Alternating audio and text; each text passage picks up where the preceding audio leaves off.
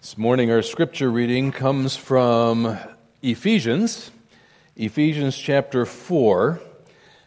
Um, Ephesians chapter 4, starting at verse 20. The Apostle Paul writes, That, however, is not the way of life you learned, talking to the believers in Ephesus. It's not the way of life you learned when you heard about Christ and were taught in him in accordance with the truth that is in Jesus. You were taught, with regard to your former way of life, to put off your old self, which is being corrupted by its deceitful desires, to be made new in the attitudes of your minds, and to put on the new self, created to be like God in true righteousness and holiness.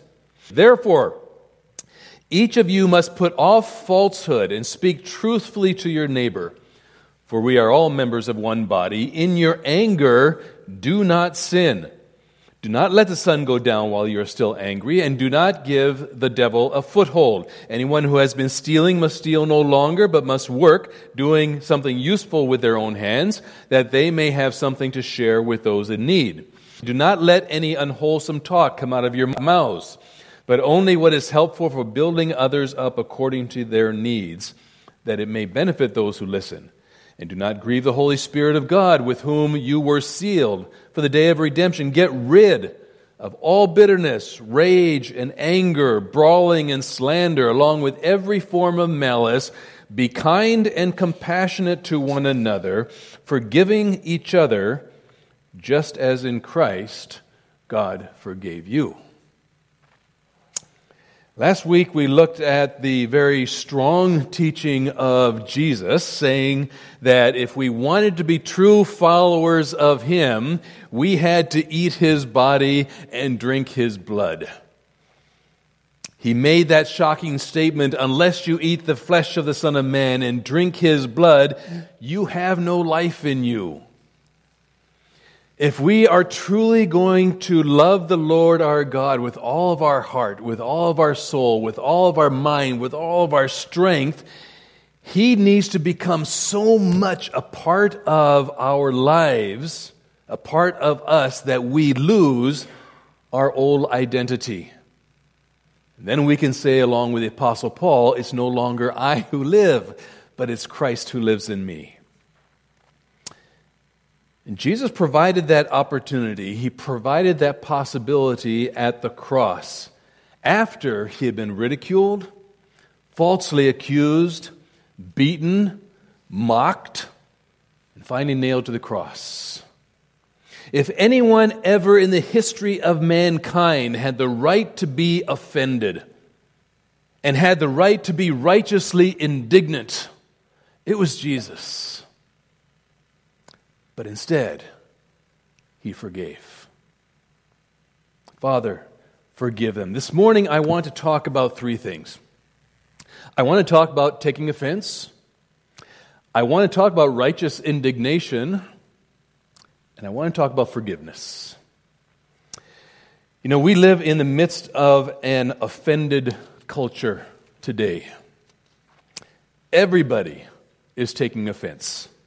In fact, it's the hallmark of the woke culture because everything has become about me. Interestingly, as I was researching, I came across a blog on a website called Atheistic Republic. I looked at that, not going to look at that one. I thought, I don't know. I, let me see what uh, be interesting. And I found that even a godless person, okay, atheistic, godless person can see the truth about taking offense. Listen, he writes this quote, Someone quite brilliant once said, Offense can never be given, only taken. Before someone can offend me, I have to allow that person to do so. Without control, it causes an instantaneous effect on our emotions which in turn causes us to react in an irrational manner.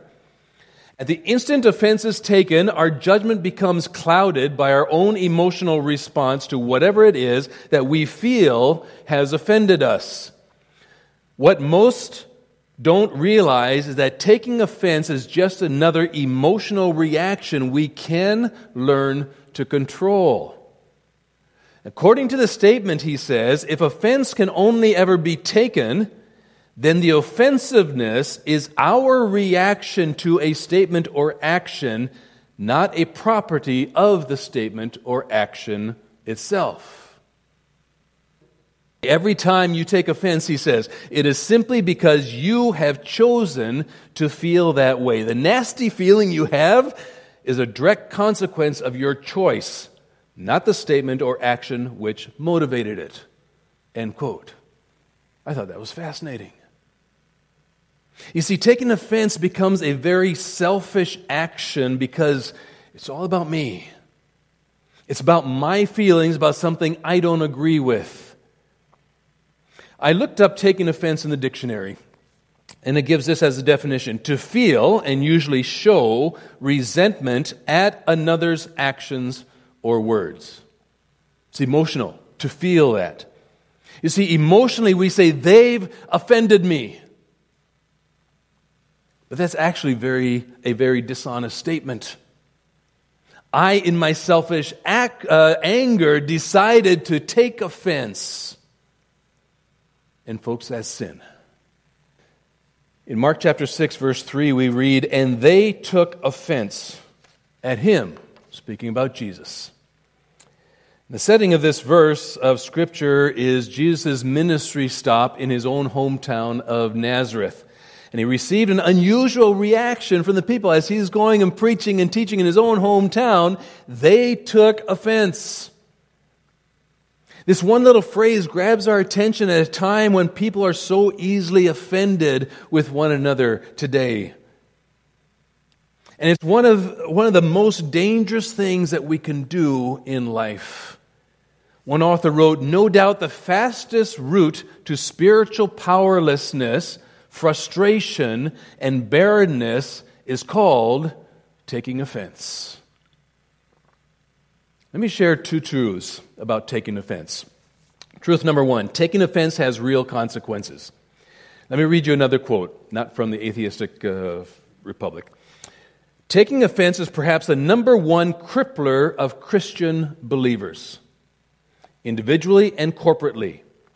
It subtly poisons the soul, perverts perspective, and deceives with its pride. It magnifies the perceived speck in your brother's or sister's eye and minimizes, or more frequently, blinds us to the log that's in our own eyes. It destroys friendships, ruins marriages, divides groups, and generally messes up anywhere and everywhere it shows up. Talking about consequences. Think, think about the consequences of the citizens of Nazareth taking offense at Jesus. It says, he, talking about Jesus, he could not do any miracles there except lay hands on a few sick people and heal them. Folks, this is Jesus himself. This is the Son of God. Notice what the verse does and doesn't say. It doesn't say that Jesus would not do any miracles there. It says that he could not do any miracles there.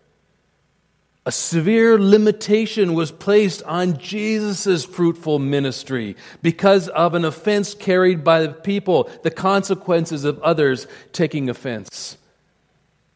Think of all the people who missed the blessings of Jesus because they took offense really sad. The concept of taking offense is active, it's something we choose to do. We take it. For whatever reason, we decide to pick it up. We may pick it up on our own or participate in a shared offense of somebody else. We decide we're going to be offended for somebody or with somebody else. Either way, the offense becomes our possession. It becomes our weight and potentially our downfall. But there's another truth about taking offense that is actually encouraging. truth number two laying down offenses restores and reconnects. And the good news is that just as a person can take offense, they can lay it back down again. They can let it go. It's a choice. You don't have to keep what you take. The laying down of our fences restores joy and reconnects us with spiritual strength and power. taking offense just isn't worth it because it's so hard to let go because self and pride are so strongly intermingled and incorporated. Someone once said, Certain things are important to take with you on the journey of life, but offenses are best left behind. In Hebrews chapter 12, verse 14, we read, Make every effort to live in peace with everyone and to be holy. Without holiness, no one will see the Lord. Folks, we can't live in peace with everyone or be holy if we are allowing our emotions to take control and take offense when 99% of the time offense is never given. He goes on to say in verse 15, there in Hebrews 12, see to it that no one falls short of the grace of God and that no bitter root grows up to cause trouble and defile many. How does a bitter root begin? So often it's because we've decided to take offense. And note that that bitter root can defile many. Oftentimes it affects the whole church body. When one person takes offense. Well, Pastor, what about righteous indignation? Well, I'm glad you asked. It's my next point. Righteous indignation, interesting term. You know, too many Christians use the phrase righteous indignation as an excuse to vent and act out their anger. Just because we are Christian does not mean our anger is righteous. Paul writes in Ephesians 4:26 that we that we read, "In your anger, do not sin." Now, anger in itself is not sin. God created the ability to be anger, angry. It's one of those emotions that, that we have. It's one, of, uh, it's one that He's given to us. However, it's the motive behind our anger and what we do with that anger that becomes sin. One definition of righteous indignation, which I uh, saw floating around uh, on the web, was this one Righteous indignation is typically a reactive emotion of anger over perceived mistreatment, insult, or malice. That's a horrible definition. That's a horrible definition. That's a def- definition of taking offense. That's a woke definition of righteous indignation, an excuse to be angry at perceived, at perceived mistreatment, at perceived insult, or perceived malice. That definition is far from how the scripture would set out the boundaries for righteous indignation. Righteous anger in the Bible does relate to injustice, but it centers on God's word and on God's character. And it's concerned with the treatment of others more than the treatment of myself. You see, there's actually two types of anger God's anger and our anger. Huge difference. Usually not the same. We know from Scripture that, quote, the anger of man does not accomplish the righteousness of God. We also read in Proverbs as well as in James that we should be slow to anger. One of the reasons why we are to be slow to anger is because when we get angry, our emotions become so strong, it's really hard to control. Ever notice that? Fits of anger is also present in that list of uh, works of the flesh, the sinful nature, there in Galatians chapter 5, verse 20. Yet, we're confronted with the fact that Jesus at times became angry and indignant. What's the difference? A man by the name of Robert Jones, a biblical counseling professor at Southern Baptist Theological Seminary, wrote a, a helpful resource book on anger uh, entitled Uprooting Anger Biblical Help for a Common Problem. And in it, he outlines three criteria for determining whether anger is righteous anger or not. First, he says righteous anger reacts against actual sin. He says most of our anger comes from our preferences or desires not being met. Isn't that interesting? Very similar to what the atheist uh, said. Most of our anger is all about me. Even within the church, often righteous indignation has to do with personal preferences. Churches have split over the color of chairs or the color of carpet.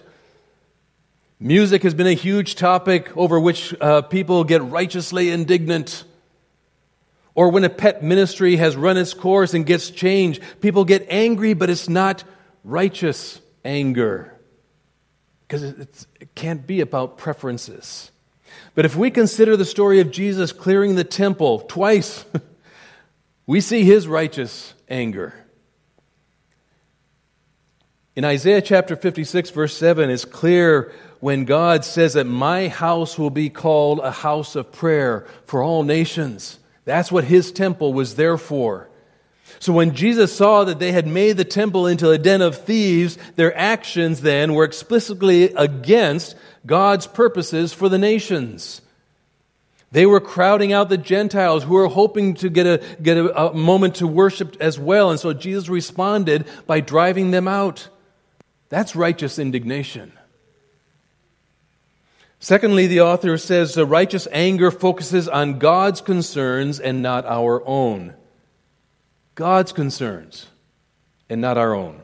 Sinful human anger typically responds to one's own name being besmirched. Righteous anger will be concerned about the name of God. Again, if we consider Jesus in the temple, his concern was with how God's character was being defamed.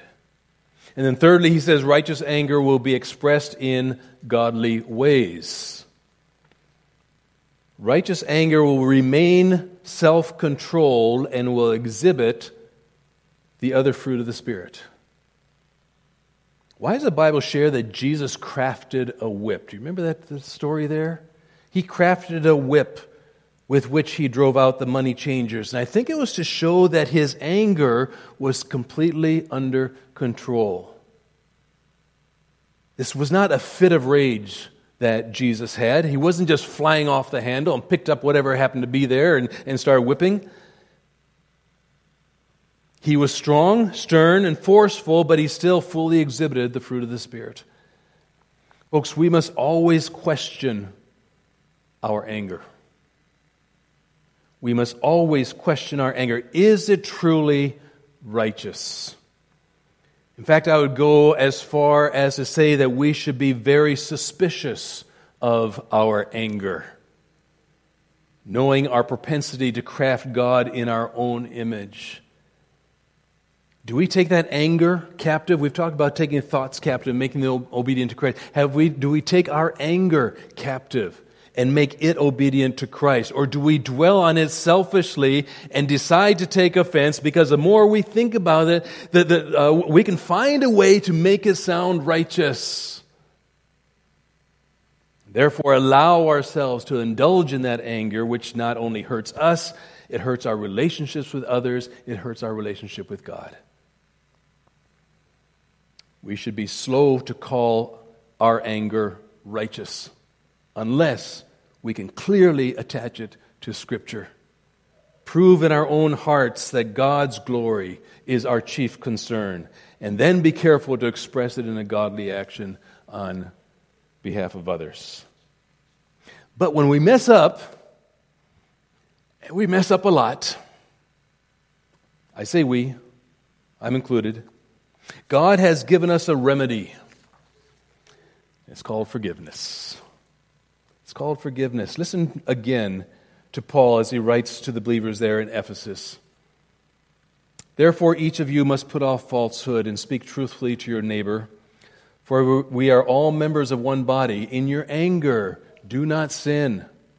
Do not let the sun go down while you are still angry, and do not give the devil a foothold. Anyone who has been stealing must steal no longer, but must work doing something useful with their hands that they may have something to share with those in need. Do not let any unwholesome talk come out of your mouths, but only what is helpful for building others up according to their needs, that it may be that it may benefit those who listen. And do not grieve the Holy Spirit of God, with whom you were sealed for the day of redemption. Get rid of all bitterness and rage and anger, brawling and slander, along with every form of malice. Now, just to be sure we understand this, Paul is saying that this is how, um, this is how not, how we should not be living. Okay, he's, he's, he's saying this is your old nature. Get rid of all of it, he says. True Christians don't behave like that. But we are described in verse 32 be kind and compassionate to one another, forgiving each other, just as in Christ God forgave you.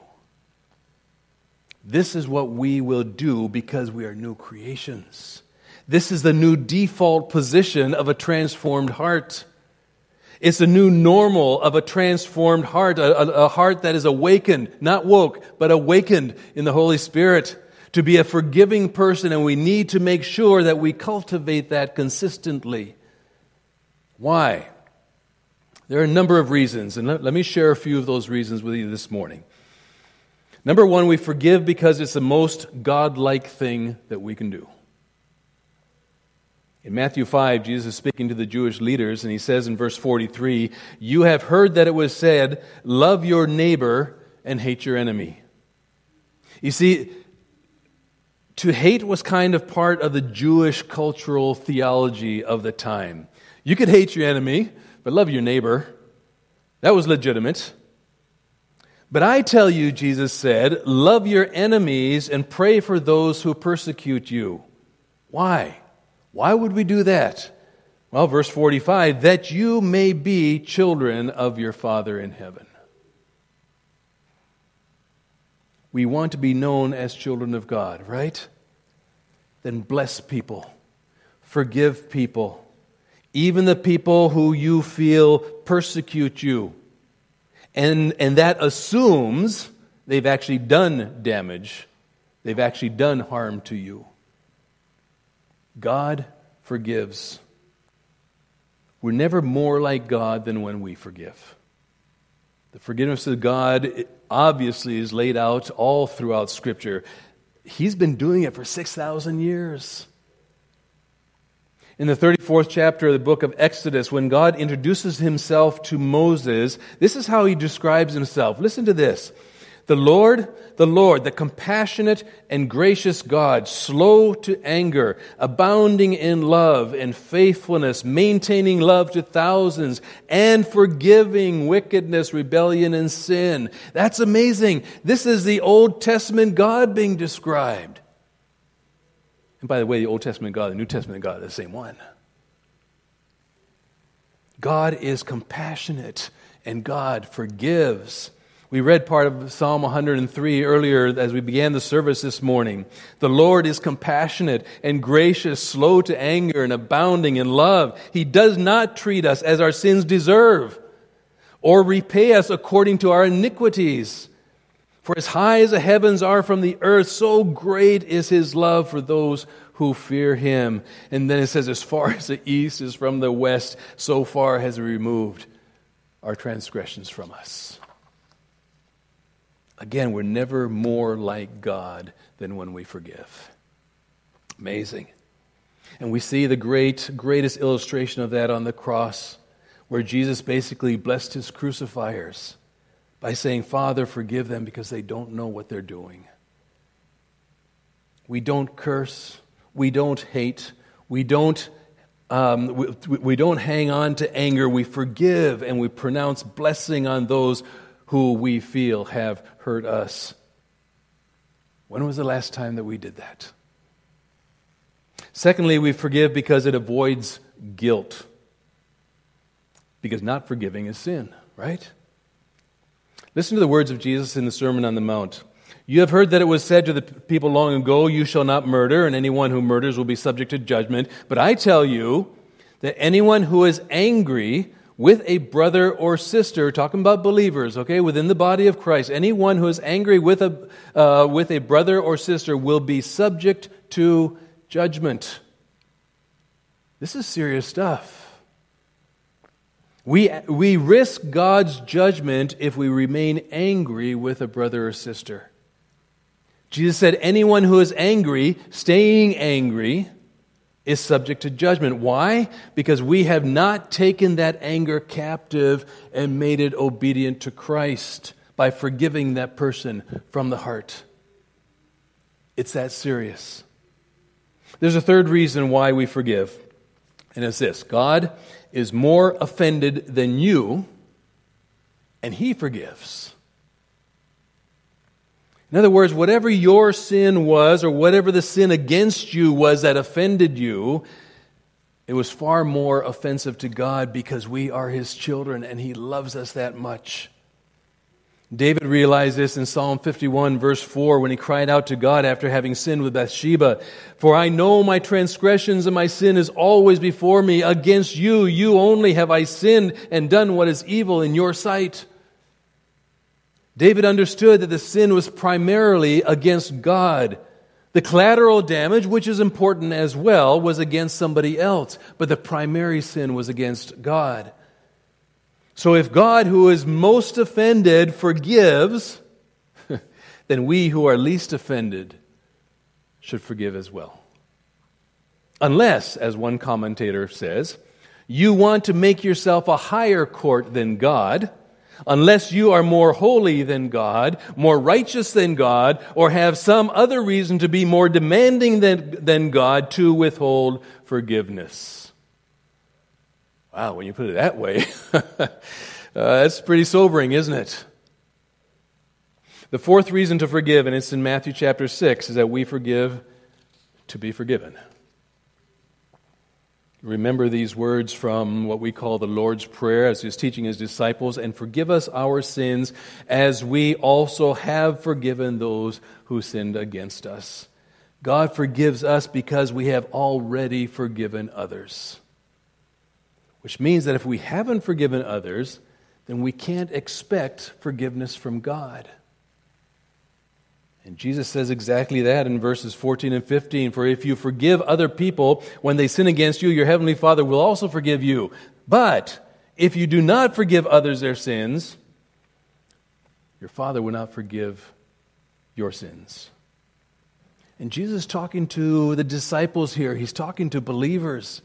He is not saying that your sins aren't covered in the death of Christ in, in, an eternal sense, but in the sense of our sanctification, our holiness, our usefulness, our fellowship. If we have sin in our life, how can we completely be holy and righteous? That's why 1 John 1 9 says, if you confess if we confess our sins, he is faithful and just and will forgive us our sins and purify us from all unrighteousness. And that's exactly what Jesus is saying there in Matthew 6 in the Lord's Prayer. And he goes on to say in the next verse if we claim we have not sinned, I've been offended. I have a right to be angry. I'm acting in righteous indignation. If we claim we have not sinned, we make him out to be a liar, and his word is not in us. So, for holding a grudge, of unforgiveness against someone else. That sin is not going to be forgiven by God, and we put ourselves in a position where we can't enjoy the fruit of the Spirit. We can't be instruments of righteousness in God's hands. Forgive so that you can be forgiven. We don't want things going on in our life that restricts God, that, like Jesus was restricted because that's going to render us useless in His service, useless in His church, useless in His kingdom. That actually leads us into the fifth reason that we need to forgive, which we find in Matthew as well. We forgive in order to worship. We forgive in order to worship. In Matthew 5, 23 and 24, Jesus says, Therefore, if you are offering your gift at the altar and, and there remember that your brother or sister has something against you, or I would add, if you know um, you have something against your brother and sister, leave your gift there in front of the altar, Jesus said. First go and be reconciled to them, then come and offer your gift. This is often mentioned at the time of communion, when we have Communion Sunday, the first Sunday of the month part, to, to be able to partake in a worthy manner. We want to make sure that our sins are, are forgiven and we're purified to partake of, of the cup and the bread uh, in a worthy manner. But a gift at the altar indicates a sacrifice. In Hebrews 13, 15 uh, says, Through Jesus, therefore, let us continually offer to God a sacrifice of praise, the fruit of lips that openly profess his name. That's worship. Romans chapter 12, verse 1 Therefore, I urge you, brothers and sisters, in view of God's mercy, to offer your bodies as a living sacrifice, holy and pleasing to God. Why? This is your true and proper what? Worship. In order to worship God in a worthy manner, our lives have to be right before the Lord. God will not accept impure worship. God speaks very strongly about this in Malachi chapter 1, verses 6 to 9. Listen to this. God's saying, A son honors his father and a slave his master. If I am a father, where's the honor due me? If I am a master, where's the respect due me? Says the Lord Almighty. If you priests who show, con- it is you priests who show contempt for my name. But ye ask, how, how have we shown contempt for your name? By offering defiled food on my altar. But you ask, how have we defiled you? By saying that the Lord's table is contemptible. When you offer blind animals for sacrifice, is that not wrong? When you sacrifice lame or diseased animals, is that not wrong? Try offering them to your governor. Would he be pleased with you? Would he accept you? says the Lord Almighty. Now plead with God to be gracious to us with such offerings from your hands. Will he accept you? says the Lord Almighty. We need to forgive so that we are not bringing a defiled sacrifice to the Lord when we worship. Psalm 66, verse 18 says, If I cherish sin in my heart, the Lord will not hear me. He's not going to answer my prayers if I am a bitter, sinful person and if I'm not willing to repent and turn from my sin. I can't enter into His presence to worship if I have some kind of conflict going on with someone who is also a brother and sister. Sixth reason we forgive to avoid discipline. That's a biggie. Good motivation, right? We forgive to avoid discipline. James 2, verse 13 says, Judgment without mercy will be shown to anyone who has not been merciful. Lack of forgiveness is a lack of mercy. If we don't want to suffer God's discipline, which is harsh at times, that means we need to be merciful towards others. And that mercy shows up in, in, in constantly overlooking perceived offenses and sins and offering forgiveness, showing mercy. Oftentimes, it's asking God to forgive us for having those attitudes. Seven, we forgive because trials have a perfecting work. James 1 2 to 4 says, Consider pure joy whenever you face trials of many kinds. Don't necessarily appreciate that verse, but it's there. Consider pure joy whenever you face trials of many kinds because you know that the testing of your faith produces perseverance.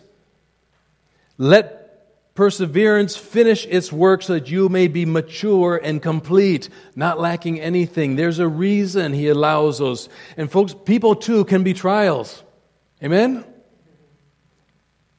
Paul faced severe trials of many kinds. And in 2 Corinthians 12, he says this But he, God, said to me, My grace is sufficient for you, for my power is made perfect in weakness. Therefore, I will boast all the more gladly about my weaknesses, so that Christ's power may rest on me. That is why, listen, for Christ's sake, I delight in weaknesses, in insults, in hardships in persecutions, in difficulties.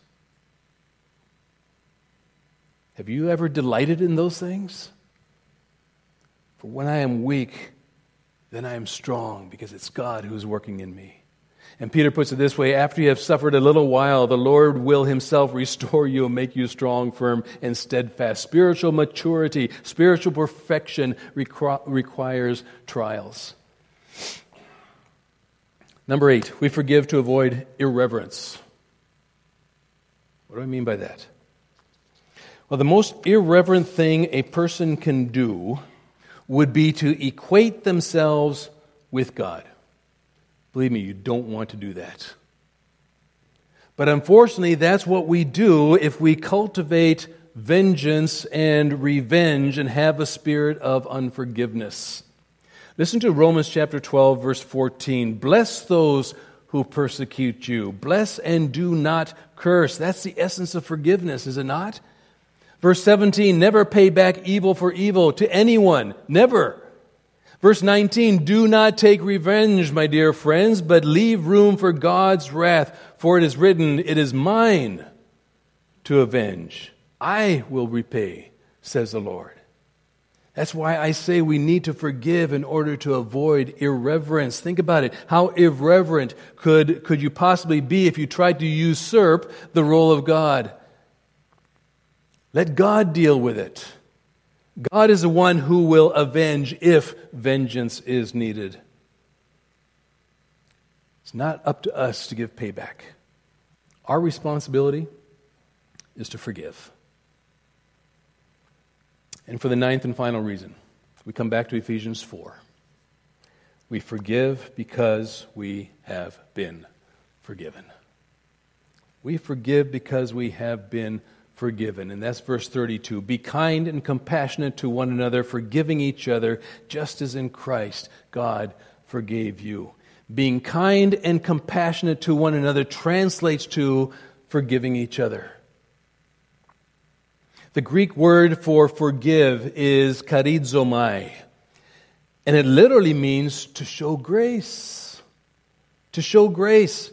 This is how the Greek dictionary defines charizomai to show one's self gracious, to show one's yeah, to show oneself gracious, kind, benevolent, to grant forgiveness freely, no strings attached, to give graciously, give freely, bestow, bestow forgiveness, graciously to restore one to another.